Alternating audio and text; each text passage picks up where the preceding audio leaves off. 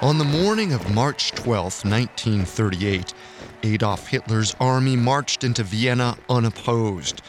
Cheering Austrians lined the streets to welcome their new dictator. They believed the rise of the Nazi regime signaled a reunification of all Germans and the birth of a vast Aryan empire. That evening, Viennese officials arranged a welcome dinner and a grand tour for their new Fuhrer, but Hitler wasn't in the mood to celebrate. Instead, he withdrew to his suite at the Hotel Imperial, where he paced the ornate floors, watching the clock slowly approach midnight. At precisely 12 a.m., there was a soft rap on his door. The head of the SS, Heinrich Himmler was standing in the hallway. In addition to being in charge of Hitler's paramilitary forces, Himmler was also an occult practitioner, a fact that endeared him to the superstitious Fuhrer. The men traveled under the cover of night to the Imperial Treasure House in the city center. There, guarded by Nazis and encased in glass, sat the sole reason Hitler had invaded Austria the Spear of Destiny.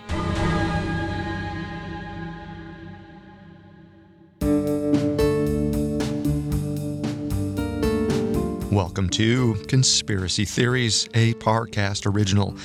Every Monday and Wednesday, we dig into the complicated stories behind the world's most controversial events and search for the truth.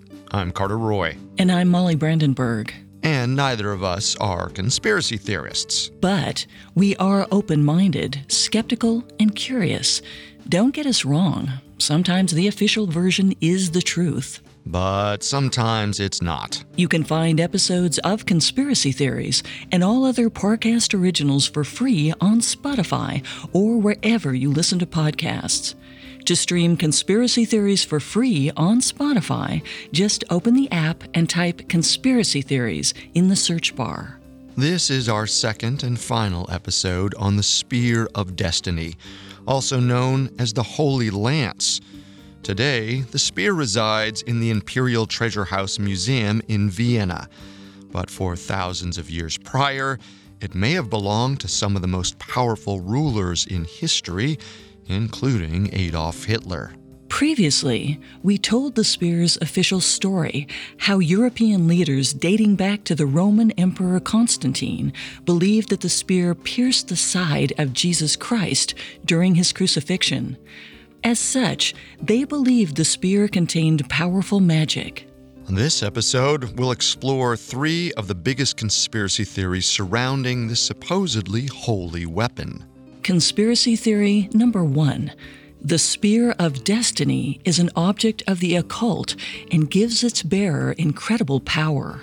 Conspiracy theory number two Adolf Hitler invaded Austria for the sole purpose of acquiring the spear. He believed its power would make the Third Reich unstoppable. And conspiracy theory number three the spear of destiny is genuine. Not only did it pierce Jesus on the cross, it was actually owned by powerful European rulers, from Constantine to Hitler. We have all that and more coming up. Stay with us. This episode is brought to you by Terminix. There's one thing we can all agree on Dealing with pests is a pain. But luckily, Terminix can help, because when pests show up, so does Terminix. With over 95 years of experience, they have what it takes to take on any pest problem fast. So if your home or business has pests, don't stress it, Terminix it. Visit Terminix.com to book your appointment online today. That's T E R M I N I X.com. This episode is brought to you by BetterHelp. Bottling everything up can be really bad for you in the long run and have some terrible consequences. And this isn't a conspiracy theory. The more you let things build up, the more of a toll it can take on your mental health. I know for me, in dealing with some traumatic events in my life, I had the tendency to think, well, they've already happened. I'm okay. Other people have it worse. It doesn't matter much. and through therapy was really able to understand how those events impacted me and changed how I'd started to see the world in ways that weren't great and were sometimes making my life worse. So, therapy or dealing with any traumatic events you've had might really help you in terms of how you can live in the present moment now. So, if you want to give therapy a try, check out BetterHelp. It's entirely online, convenient, and flexible. It's also really easy to get started. Just fill out a brief questionnaire to get matched with a licensed therapist. Get it off your chest with BetterHelp. Visit betterhelp.com slash conspiracy today to get 10% off your first month. That's betterhelp, H-E-L-P dot com slash conspiracy. This episode is brought to you by Anytime Fitness. Forget dark alleys and cemeteries. For some, the gym is the scariest place of all, but it doesn't have to be. With a personalized plan and expert coaching, Anytime Fitness can help make the gym less frightening. Get more for your gym membership than machines. Get personalized support anytime, anywhere. Visit AnytimeFitness.com to try it for free today. Terms, conditions, and restrictions apply. See website for details. Officially, the Spear of Destiny has been part of the Holy Roman Empire's crown jewels since at least the 10th century CE. But many claim that the spear is more than just ceremonial jewelry. Which brings us to conspiracy theory number one. The spear is an object of the occult and gives its bearer incredible power, though at a heavy price. This sounds far fetched, but people have claimed there's magic associated with the spear for nearly 2,000 years. According to legend, this spear was first owned by a Roman soldier with poor eyesight named Longinus. He was the centurion who pierced Jesus Christ in the year 33 CE, signifying that the so called King of the Jews was dead. As his spear pierced his side, blood and water poured from the wound and splashed into Longinus's eyes, restoring his sight. Longinus believed Jesus Christ was truly the Messiah. Eventually, he converted to Christianity. Having touched the blood of Jesus, the spear became an artifact of legend and was said to perform miracles. Longinus spent the rest of his life traveling with the spear, and apparently, word of the spear's magic traveled with him. After Longinus's death, a long line of powerful world leaders claimed the weapon as their own. As we covered last episode, many of these leaders changed the course of history. Roman Emperor Constantine the Great believed the spear helped him win the Battle of the Milvian Bridge in 312 CE. Hundreds of years later, Otto I used it to defeat a seemingly unstoppable horde of Hungarian marauders in 955 CE. When medieval chronicler Liutprand of Cremona wrote about the spear in the 10th century, he claimed that it would lead the owner to great victories. Whoever wielded its power would change the world. But there were other stories too tales of a curse that any man who lost the spear would meet swift death. In 936 CE, the king of Burgundy, Rudolf II, gave up the spear in exchange for vast wealth and land. He died within the year. In 1945, just after the end of World War II, American General George Patton died after returning the spear to the Austrian capital of Vienna. Perhaps the most fascinating of these cases was of the Holy Roman Emperor Frederick I, better known by his nickname, Barbarossa. On May 29, 1176 CE, 54 year old Emperor Barbarossa led an army of 3,000 soldiers to invade the northern Italian region of Lombardy. He hoped to add this territory to his empire. But Lombardy's various city states didn't want to join the Holy Roman Empire. They raised nearly 15,000 soldiers to stop Barbarossa. Shortly after he entered their lands, the Lombards ambushed Barbarossa's forces outside of Milan at the Battle of Legnano. A Catholic cardinal named Boso traveled with a Lombard army and wrote about the battle. According to Boso, Barbarossa didn't seem to realize he was outnumbered nearly five to one. Largely because the Lombards had set a trap to lure Barbarossa into open warfare. 700 scouts were sent ahead to give the appearance of a sparse enemy. Believing this was the entire Lombard army, Barbarossa sent his 3,000 troops to waste the scouts. Initially, it seemed like he was in for an easy victory. Until the rest of the army showed up. The blood likely drained from Barbarossa's face as he saw 12,000 Lombard soldiers appear on the horizon. He ordered his men to retreat, but it was too late. The Lombards swooped in and surrounded Barbarossa. Barbarossa's knights watched in horror as he was thrown from his horse and disappeared into the fray. Barbarossa tried to defend himself, but it was no use. The Lombards closed in, stabbing him with their lances. Barbarossa's knights knew that even if he survived the stabbing, he'd certainly be trampled by the horses. They left him for dead.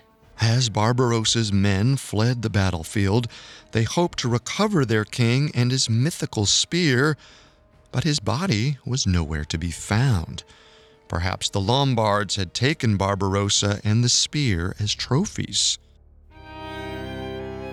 Barbarossa's shattered armies spent the next few days in retreat, headed toward their territory up north.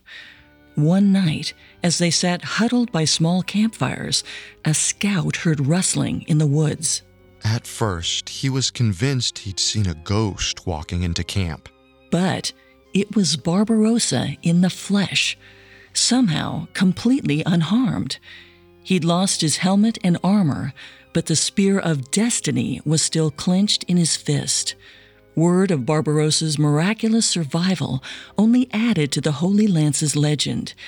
And years later, he made another contribution to the Spear of Destiny's lore. In 1189 CE, at the age of 67, Barbarossa left on a holy crusade. Spear in hand, he traveled all the way from Germany to the Middle East. Along the way, he tried to cross the Saleph River in present day Turkey. According to contemporary accounts, something surprised Barbarossa as he forded the river on foot and he dropped the spear. He lunged for it, but the spear had slipped beneath the surface. At once, the current picked up speed. As he frantically searched for the spear, he was dragged downstream and swept away, drowning in minutes.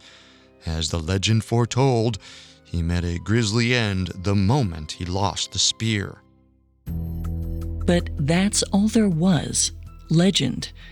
Stories of the spear's powers were based on folklore, mostly from medieval chroniclers who lived in a time of extreme superstition.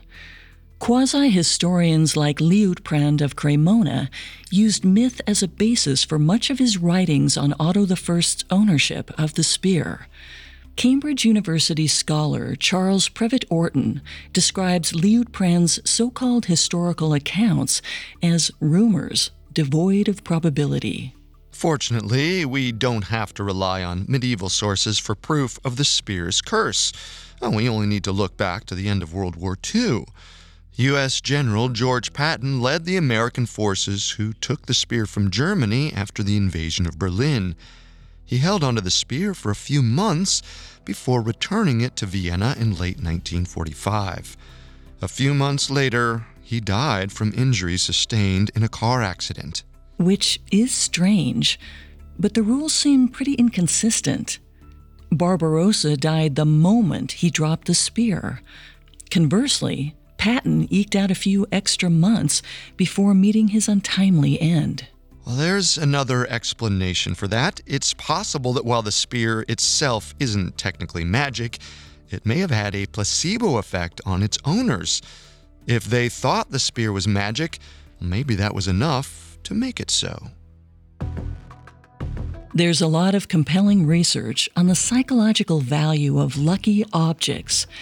In 2010, psychologist Lisanne Damisch conducted a study on the power of self efficacy.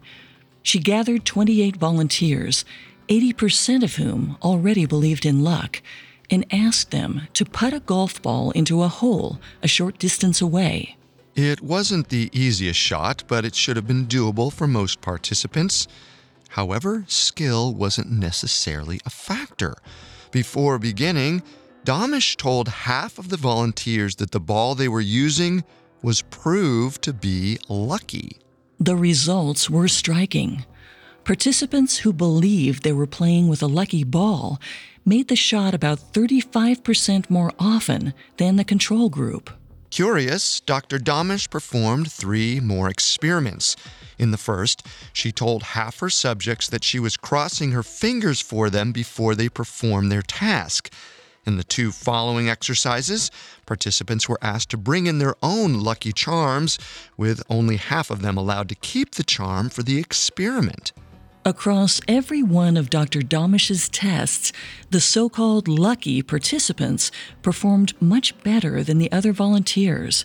The mere belief that something was lucky seemed to be enough to make it actually become lucky. Which could explain how some of the spear's owners perform such superhuman feats.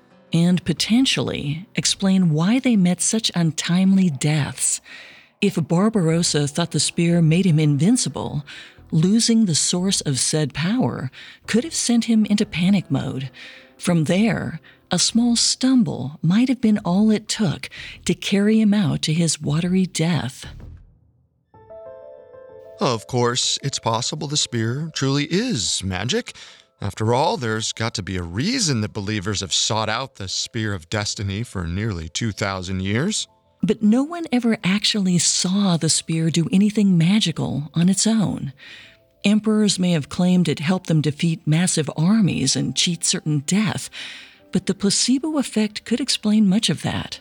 Therein perhaps lies the real question What makes something magic? Is magic a powerful outside force, or the belief in something greater than yourself? If it's the latter, then maybe the spear really did have some kind of otherworldly power. On a scale of 1 to 10, with a 10 being the most believable and 1 being the least, we're giving this theory a 4 out of 10. In truth, it probably wasn't inherently magic, though it's impossible to prove otherwise. But sometimes the human mind can perform miracles on its own, and the spear was certainly a conduit which kept many people believing in its powers, including Adolf Hitler. It's believed he invaded Austria for the sole purpose of retrieving the Spear of Destiny, then used it to destroy the world. We'll return to our story in just a moment. This episode is brought to you by Terminix.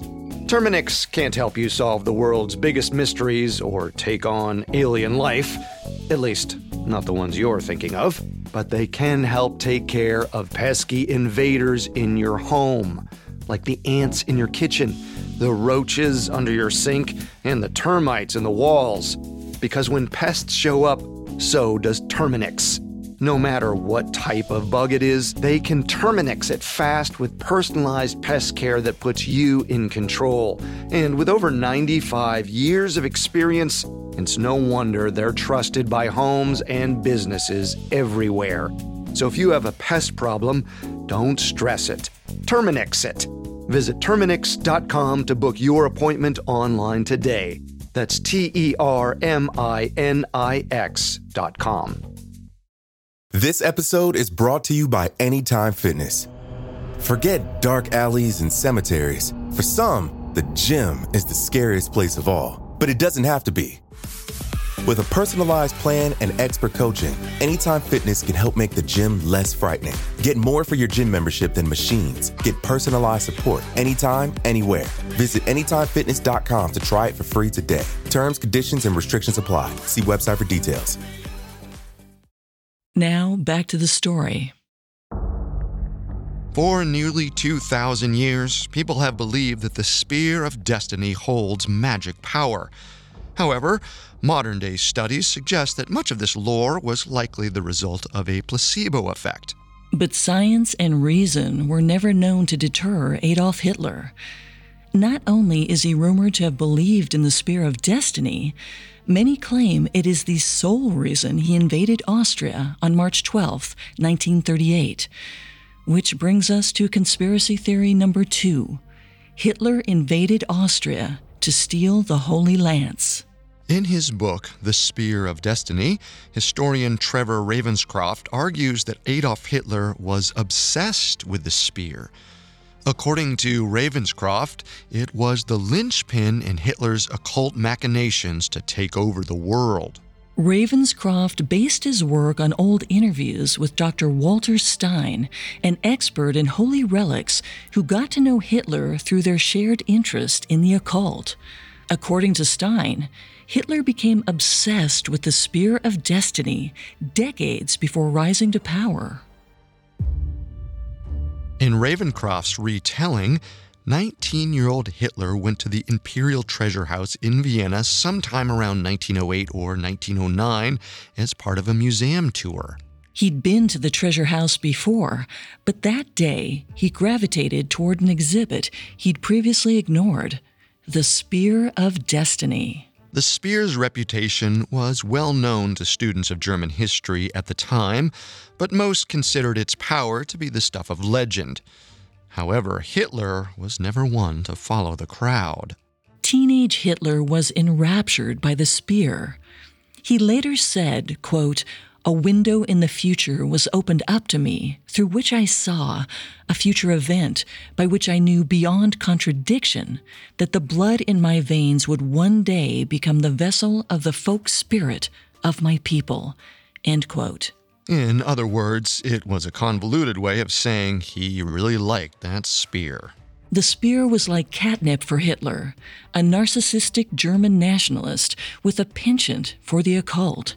It was German, magical, and could give someone like him unlimited power. He became fixated on it and began actively studying the occult. History professor Eric Kurlander drove that point home in his book, Hitler's Monsters A Supernatural History of the Third Reich. According to the book, in 1909, Hitler read that the German people were descended from a lost civilization of witches. A few slapdash conclusions later, Hitler had a new theory that connected the ancient witches, the Holy Lance, and him. Clearly, the spear was his destiny, but it was locked away in the Austrian imperial treasury. Hitler knew that if he was going to harness its power, he'd have to do something drastic. According to historian Trevor Ravenscroft, Hitler left Vienna in 1913 at the age of 24. From there, he traveled across Europe searching for anyone with information about the spear. He even paid a visit to the family of the composer Richard Wagner, whose opera Parsifal was loosely based on the legend of the spear. Regrettably, the Wagners didn't really know what he was talking about. Despite this setback, Hitler's obsession with the occult continued. Ravenscroft wrote that when Hitler finally came to power in 1933, he established the Occult Bureau in his government, led by a man named Wolfram von Sievers. This hasn't been historically proven, even if it is squarely on brand. After all, high ranking Nazis like Heinrich Himmler were known to believe in magic like reincarnation, ancient German giants, and demons. Himmler was so passionate about occultism that in 1934 he took over Castle Wewelsburg in northeast Germany to study mythical folklore. He claimed he wanted his SS officers to be like modern knights of the Holy Grail, figures from medieval legend who hunted for holy relics in order to help the Nazi war effort. These SS officers researched the mystical history of the German race, studied witchcraft, and gathered totems of dead German warriors. They tried to make the Nazis powerful enough to take over the world. And no one was higher on those fumes than Hitler. He was certain that global domination was his birthright and decided it was time to seize the only weapon that could help him do it he would take over Austria and obtain the Spear of Destiny.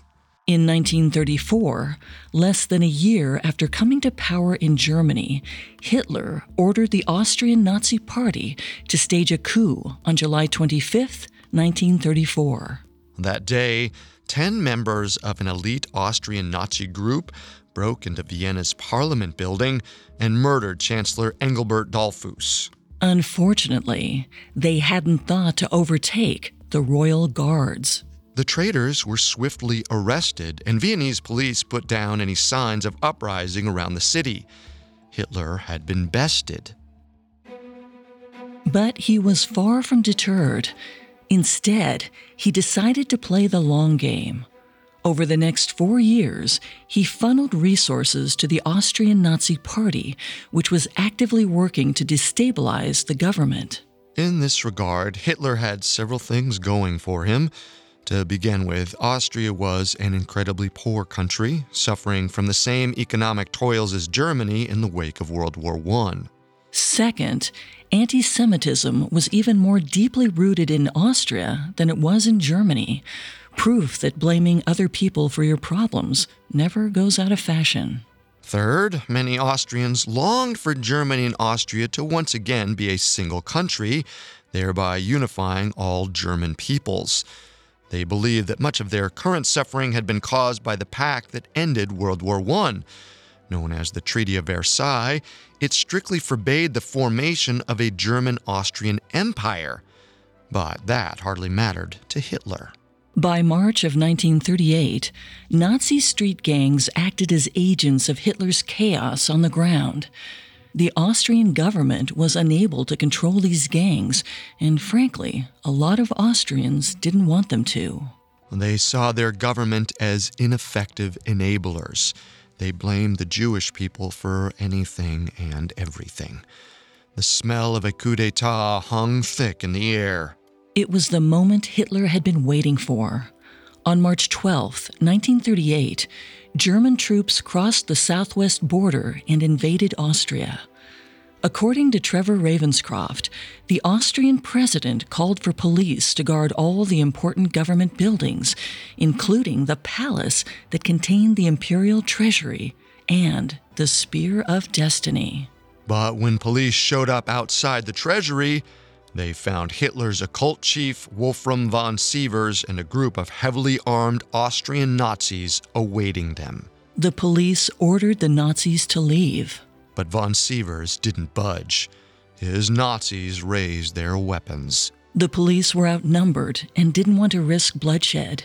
They cleared out, leaving the Nazis in control of the treasury and, by extension, the Spear of Destiny. That night, Hitler and a few of his select officers, including Himmler, made their way to the treasury. Von Sievers and the Nazi guards let Hitler go in alone. Like Hercules returning to the Temple of Zeus, Hitler strode toward the spear, glittering in its glass case. He cradled the object of his passion, unknowingly sealing his fate. The Nazis looted the treasury and took their spoils back to Germany, hiding them beneath the Nuremberg castle in Bavaria. But even though his beloved spear was tucked away in a basement, Hitler could feel its magic coursing through his veins. Within three years of taking the spear, he conquered Poland, France, and most of Central Europe. He drove British troops from the continent, and perhaps the Spear of Destiny was behind it all. When he decided to invade Russia in 1941, he named the massive 3 million troop strong invasion Operation Barbarossa, which certainly gives this theory some credence. However, the only proof we have to support this theory is historian Trevor Ravenscroft's book. Outside of his account, all the official history says is that after Hitler conquered Austria, Nazi officials moved the spear and other valuables from the Austrian treasury to Germany. And there's one big reason to doubt Ravenscroft's writings. It's based on an old interview with Dr. Walter Stein, who claimed to have been friendly with Hitler. But no outside sources show that Stein ever even met Hitler. And Dr. Stein died in 1957. Nearly 20 years before Ravenscroft sat down to write his book. Ravenscroft believed in transcendental meditation. He wrote this book after supposedly talking to Dr. Stein while in a trance. Needless to say, the book isn't taken seriously in academic circles.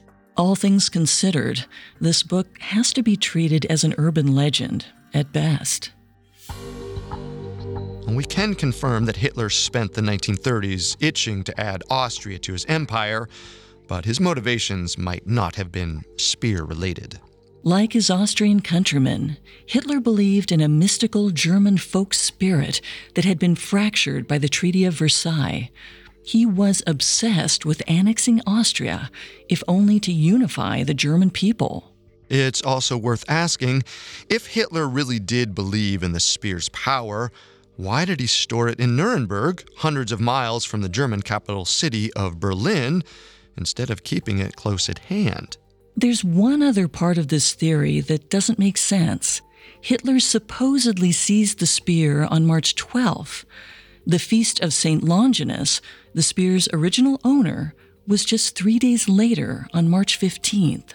Knowing Hitler's love of symbolism, the occult, and anything supernatural, it feels like he would have waited three short days to really bring the story full circle.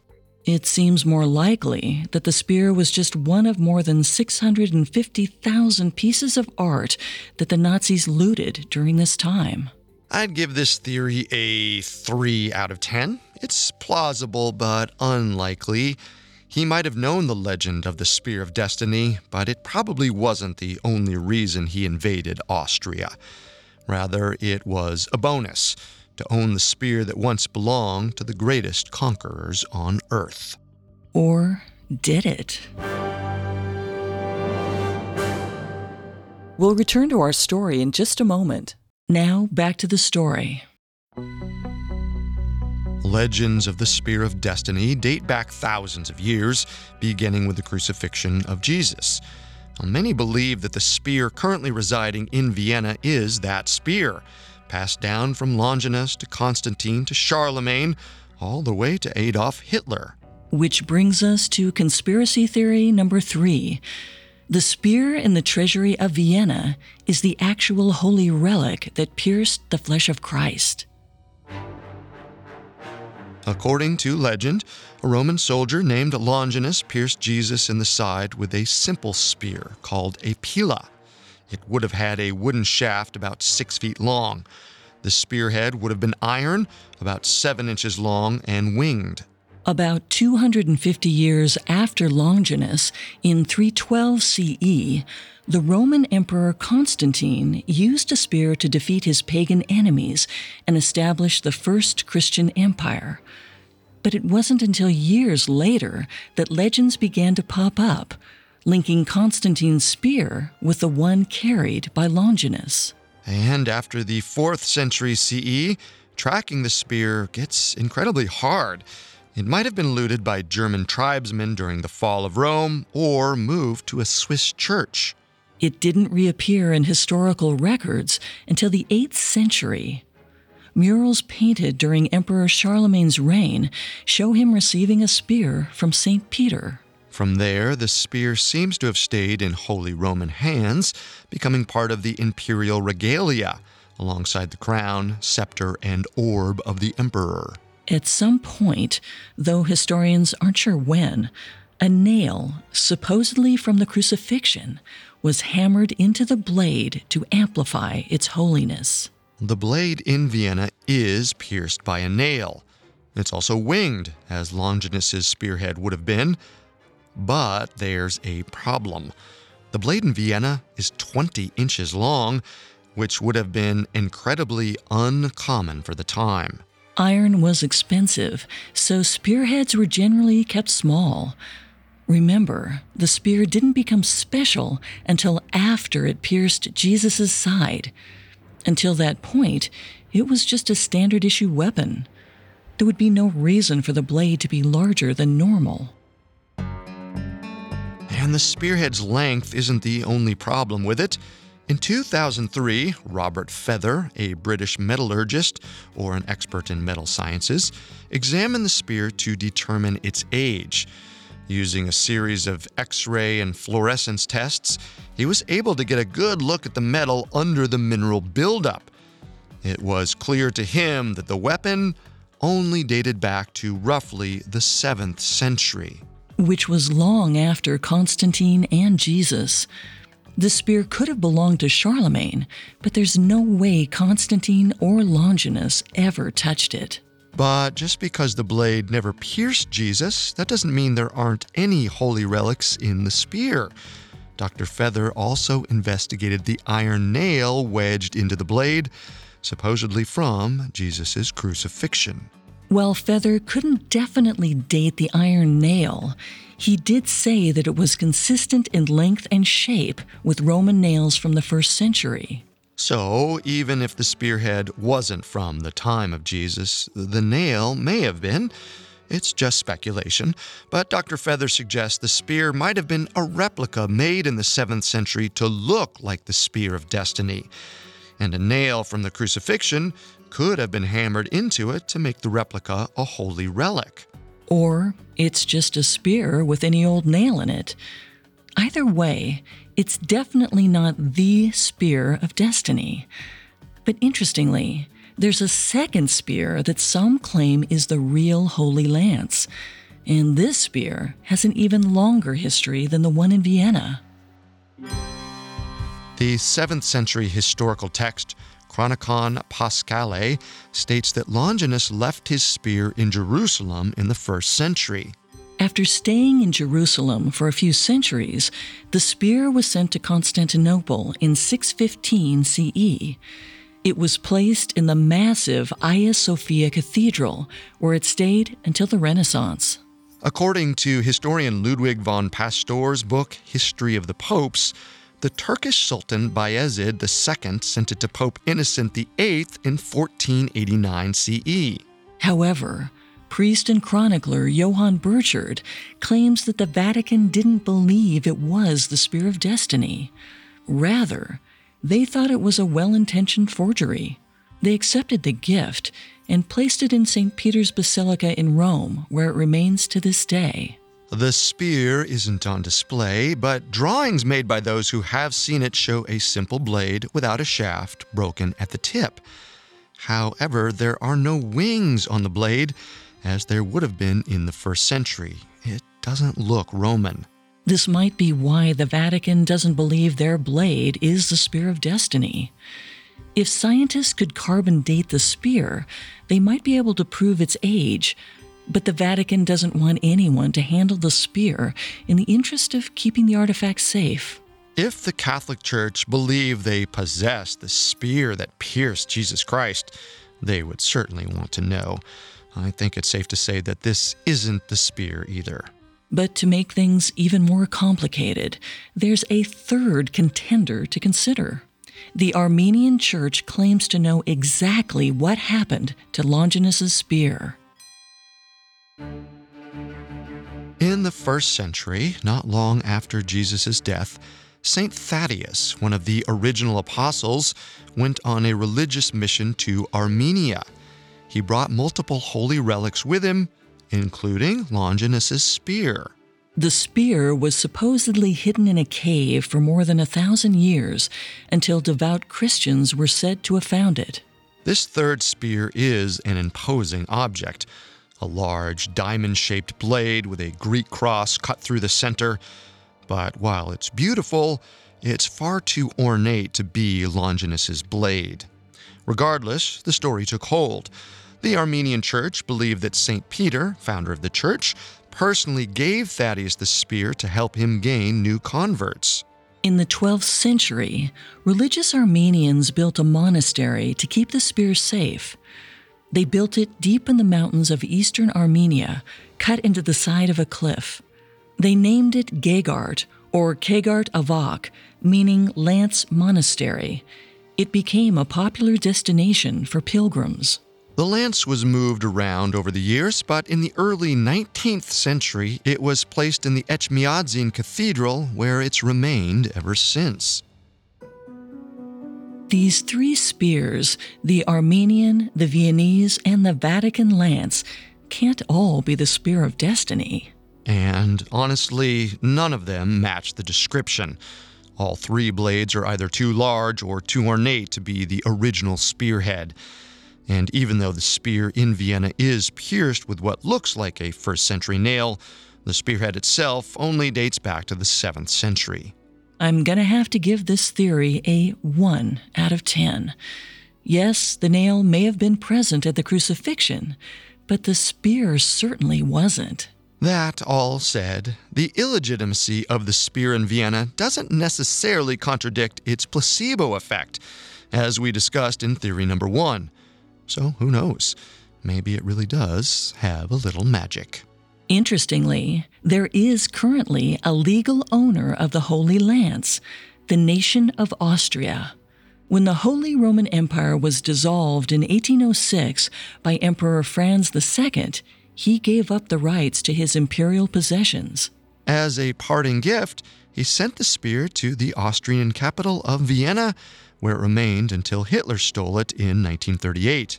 But once the spear was returned to Austria in 1946, the country experienced a chapter of long awaited peace.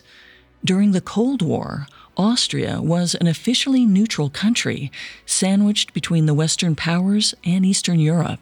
Despite being in the center of two competing empires, Austria thrived. And if the current state of things is any indication, the beautiful Alp laced country will continue to enjoy uninterrupted peace for years to come. Just so long as they never lose that spear.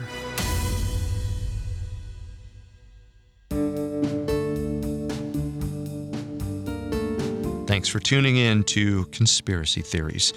We'll be back next week with a new episode. You can find more episodes of Conspiracy Theories and all other Parcast originals for free on Spotify. Not only does Spotify already have all of your favorite music, but now Spotify is making it easy for you to enjoy all of your favorite Parcast originals, like Conspiracy Theories, for free from your phone, desktop, or smart speaker. To stream Conspiracy Theories on Spotify, just open the app, tap Browse, and type Conspiracy Theories in the search bar. Until then, remember the truth isn't always the best story. And the official story isn't always the truth. Conspiracy Theories was created by Max Cutler and is a Parcast Studios original. Executive producers include Max and Ron Cutler. Sound design by Dick Schroeder, with production assistance by Ron Shapiro, Carly Madden, and Travis Clark.